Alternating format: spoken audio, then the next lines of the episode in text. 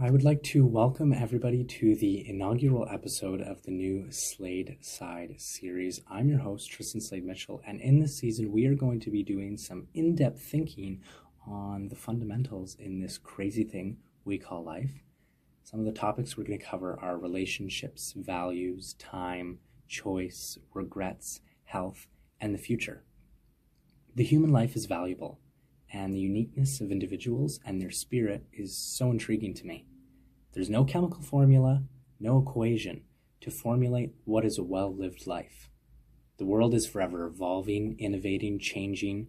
Tomorrow's no guarantee, and there is so much unknown. Yet we are all so connected.